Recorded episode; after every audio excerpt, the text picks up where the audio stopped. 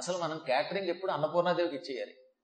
జగన్మాత ఇంట్లో పెళ్ళి జరుగుతున్నది పూర్తి బాధ్యత నీది ఏం చేస్తావో అని మొక్కుకుంటే భక్తితో ప్రార్థిస్తే ఆ తల్లి అనుగ్రహంతో రావలసిన పిండి వంటలన్నీ వచ్చి పడిపోతాయి అన్నమాట ఆ పిండి వంటల్లో మారు మాట లేకుండా ఎవరు భోజనం చేసినా వారికి అనారోగ్యం కూడా రాదట.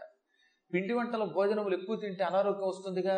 జగన్మాత అన్నపూర్ణ కటాక్షం వల్ల వచ్చే ప్రసాదం ఉన్నదే అది తిన్నవాడికి అజీర్ణ వ్యాధి ఉండదన్నమాట ఆరోగ్యం బాగుంటుంది. ఆవిడ ఏమి పెట్టినా అమృత పాయసమేనండి అదేమిటో తెలియదు. మీరు కాశీలో చూడండి. నీళ్ళ మజ్జిగతో అన్నం పెడతారా అప్పుడప్పుడు? సహజంగా సత్తరాల్లో పెట్టేవాళ్ళు మీకు పెరుగు పెడతారా? గడ్డ పెరుగు పట్టుకొచ్చి పాపం మీకోసమని గుంటూరు నుంచి వచ్చారట. నలభై రోజులు పద్మాకర్ గారు ఉపన్యాసం అన్నారట అని అభిమానంతో మీకేం గడ్డ పెరుగు పెట్టలేరు. అలా పెడితే వాళ్ళు గడ్డ అయిపోతారు. మట్టి గడ్డ. కాబట్టి ఏంటంటే వచ్చిన వాళ్ళ కోసం నీళ్ళ మజ్జిగ పోయిక తప్పదు. కానీ అదేంటో మరి? ఉత్తి నిమ్మకాయ బద్ద వేసినా నీళ్ళ మజ్జిగే పోసి అన్నం పెట్టినా ఆ కాశీలో ఆ భోజనం తిన్నంతసేపు ఏదో తెలియని ఆహ్లాదం కలుగుతుంది ఆరోగ్యం కలుగుతుంది. అందుకే అమృత పాయసం ఉన్నది నేను కాశీలో ఎప్పుడు చూస్తూ ఉంటానా. అక్కడ ఉన్నంతకాలం అనారోగ్యం ఉండదు. అజీర్ణ వ్యాధులు ఉండవు. అసలు ఎవరికి గ్యాస్ ట్రబుల్ ఉండదు. దేవుడి దేవుళ్ళు భగవంతుడు నాకు మొదటి నుంచి ఆరోగ్యం ఇచ్చాడు. చాలా మందితో పోలిస్తే ఈ మధ్యకాలంలో పౌరాణికులు చాలా మందితో పోలిస్తే ఆ భగవంతుని అనుగ్రహం వల్ల నాకు ఏ రోగం లేదు. మాయిదారి రోగాలు రావు కూడా. అలా చెప్పుకోవాలంటే భయం వేస్తుంది మధ్యన. ఎవడన్నా దెప్ప- కాస్త చేతబడి చేస్తాడేమో మళ్ళీ నాకు దిష్టి కొడతాడేమోనని ఎందుకంటే మా నాన్నగారు అమ్మగారు ఇచ్చిన ఆరోగ్యం ఏంటంటే అమ్మకి నాన్నకి షుగర్ లేకపోవడం వల్ల మా ఇంట్లో ఎవరికి మొట్టమొదటి రోగం దరిద్రపు రోగం షుగర్ లేదు. బీపీ లేదు. అజీర్ణ వ్యాధులు గ్యాస్ ట్రబుల్స్ బాధలు పెద్దగా లేవు. ఏదో మరీ లేట్ అయి భోజనం చేస్తే తప్ప. ఎక్కువగా తలనొప్పులు రావడం కానీ ఇంకో రకమైన యాత్ర కానీ మీరు ఒకసారి ఆలోచించండి మేము సంవత్సరం పొడుగుతో ఉపన్యాసాలు పెడుతున్నాం కదా ఈ తలనొప్పిలో ఈ షుగర్లో ఈ బీపీలో ఇలాంటి వచ్చి కళ్ళు తిరిగితే ఉపన్యాసం చెప్పగలమా మరి? ఇన్నేసి ఊళ్ళు తిరగలమా కాబట్టి భగవంతుడు ఆ విషయంలో మాత్రం అన్ని రకాలుగా అనుగ్రహించాడు. అలాగే చీటీ వాటికి కాలకృత్యాలకు వెళ్ళవలసిన బాధలు కానీ ఇవేమీ లేకుండా హాయిగా భగవద్ అనుగ్రహంతో బ్రతుకుతున్నాం. ఈ జగన్మాత ఈ అన్నపూర్ణ కటాక్షం చెప్పడానికి వాడు మాట చెబుతున్నాను నేను. అన్నపూర్ణాదేవిని మనం భక్తి శ్రద్ధలతో ప్రార్థిస్తే మనకు అమృత పాయసం ఇస్తుంది పవిత్రాన్నం పెడుతుంది. ఆ తల్లి పెట్టిన ప్రసాదం తింటే అనారోగ్యం రాదు. అన్నపూర్ణాదేవి వరుణదేవుని ప్రార్థనమును అంగీకరించి యమునా నదీ తీరానికి వచ్చి పోయిన పందిళ్ళు సరిచేసింది. మొత్తం మండపాలన్నీ యథాతథంగా తయారు చేసింది. వరదలలో కొట్టుకుపోయినటువంటి పెళ్ళివారందరినీ తిరిగి రప్పించింది. ఎవరో చావకుండా చూసింది. కొట్టుకుపోయిన ఆహార పదార్థముల కంటే కూడా పవిత్రమైన ఆహార పదార్థములు ఎప్పటి ముప్పటిగా తెప్పించింది? అసంఖ్యాకమైన పదార్థములు ఆహార పదార్థాలు వచ్చాయి. ఇక చూడండి ఆ పెళ్ళి అపూర్వంగా జరిగింది. ఇంతకీ పెళ్ళికి బ్రహ్మగారు ఎవరు? కొట్టుకుపోయిన బ్రహ్మగారు బృహస్పతి. బృహస్పతి కూడా వరదలో కొట్టుకుపోయాట. అంటే వరుణదేవుడి యొక్క ప్రభావం ఎంత గొప్పదో ఆలోచించండి. ఆయన తిరిగి వచ్చాడు. బృహస్పతి పెళ్ళి తంతు ధరిపిస్తూ ఉండగా బ్రహ్మాది దేవతలు ఆశీరులై కూర్చునుండగా జగన్మాత అన్నపూర్ణ కటాక్షంతో పెళ్ళి భోజనం ఏర్పాటు కాగా ప్రమోచనకి పుష్కరుడికి పుట్టిన మాలిని అనే కన్యను రుచి అనే ప్రజాపతి వివాహం చేసుకున్నాడు. ఇది పితృదేవతల కటాక్షం అంటే. పితృదేవతల అనుగ్రహం అంటే. నేను అందుకే చెప్తున్నాను ఈ ప్రార్థనని శ్రద్ధగా చెయ్యండి. మీ వంశములు పవిత్రం కాకపోతే అప్పుడు నన్ను అడగండి. వంశంలో పవిత్రులు పుడతారు. వంశానికి అన్ని రకాలుగా రక్ష అవుతుంది. పితృస్తోత్రం వంటి స్తోత్రం నభూతో నభవిష్యతి అంటాడు చివర్లో. ఆ తర్వాత రుచికి మాలిడికి వివాహమై విందు భోజనాలు అయ్యాయి ఆశీర్వచనాలు అయ్యాయి వాళ్ళిద్దరూ యమునా నదీ తీరంలో కాపురం పెట్టారు. రుచ్యాఖ్యానుగుణంబుగ రౌచ్యుండన మహిత నామరమ్యత మెరయన్ రుచ్యాత్ముండుగు సుతుడు గుణాచ్యుతుడు ఉదయించి పరగే అవని మనువై అవని మనువై రుచికి మాలినికి ఒక కుమారుడు పుట్టాడు. అతడు కూడా కార్తీక మాసంలో పుట్టాడు. కార్తీక మాసంలో పుట్టేటటువంటి పిల్లలు కారణజన్ములని ఒక శాస్త్రం ఉన్నదిలేండి. పుట్టినటువంటి పిల్లవాడు రుచికి అనుగుణంగా పుట్టాడు. మాలిని యొక్క దేవత్వాన్ని పుణికిపుచ్చుకున్నాడు ఇటు మానవ శక్తి అటు దేవశక్తి. రుచి మానవుడు అతని భార్య దేవతా స్త్రీ. అందువల్ల ఆ ఇద్దరి యొక్క కళలతో తెల్లని కాంతితో మహాద్భుతమైన పాండిత్యంతో బుద్ధితో జ్ఞానంతో పుట్టాడు.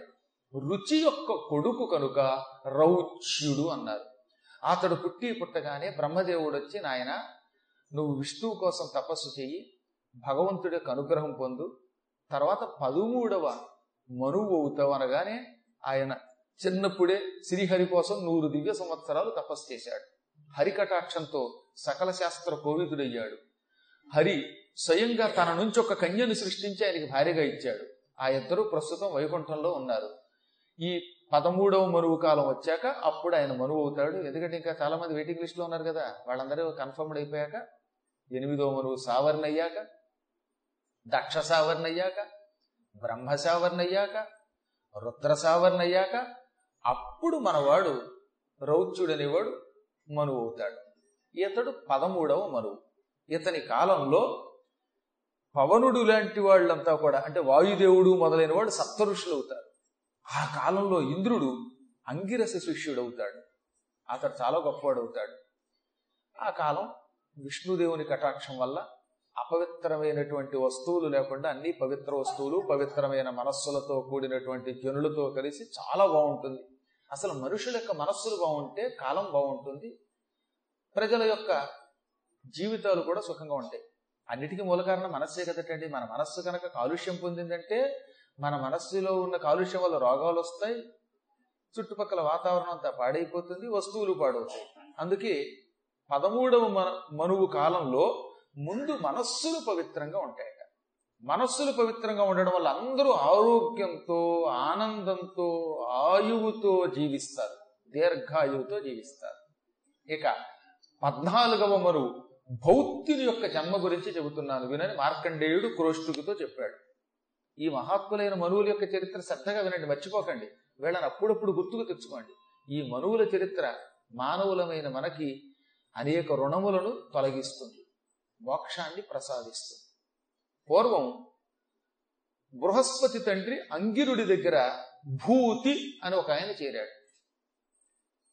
బృహస్పతి తండ్రి అంగిరుడు చాలా వాక్చాతుర్యం కలిగిన వాడు పార్వతీదేవికి శివుడికి పెళ్ళి చేసింది ఆయనే కదటండి. సప్త ఋషులు వచ్చి పార్వతీ పరమేశ్వరుల కళ్యాణం జరిగేలా చూశారు. పార్వతీదేవి తల్లి మేనాదేవి నా కూతుర్ని శివుడికి ఇవ్వనంటే ఇప్పుడు అంగిరుడే వచ్చి నచ్చ చెప్పి నీకు బుర్రుందా లేదా? అవతల ఉన్నది పర పరమేశ్వరుడే. ఆయన సమస్త లోకాలకి ఈశ్వరుడు అని నచ్చ చెప్పాడు.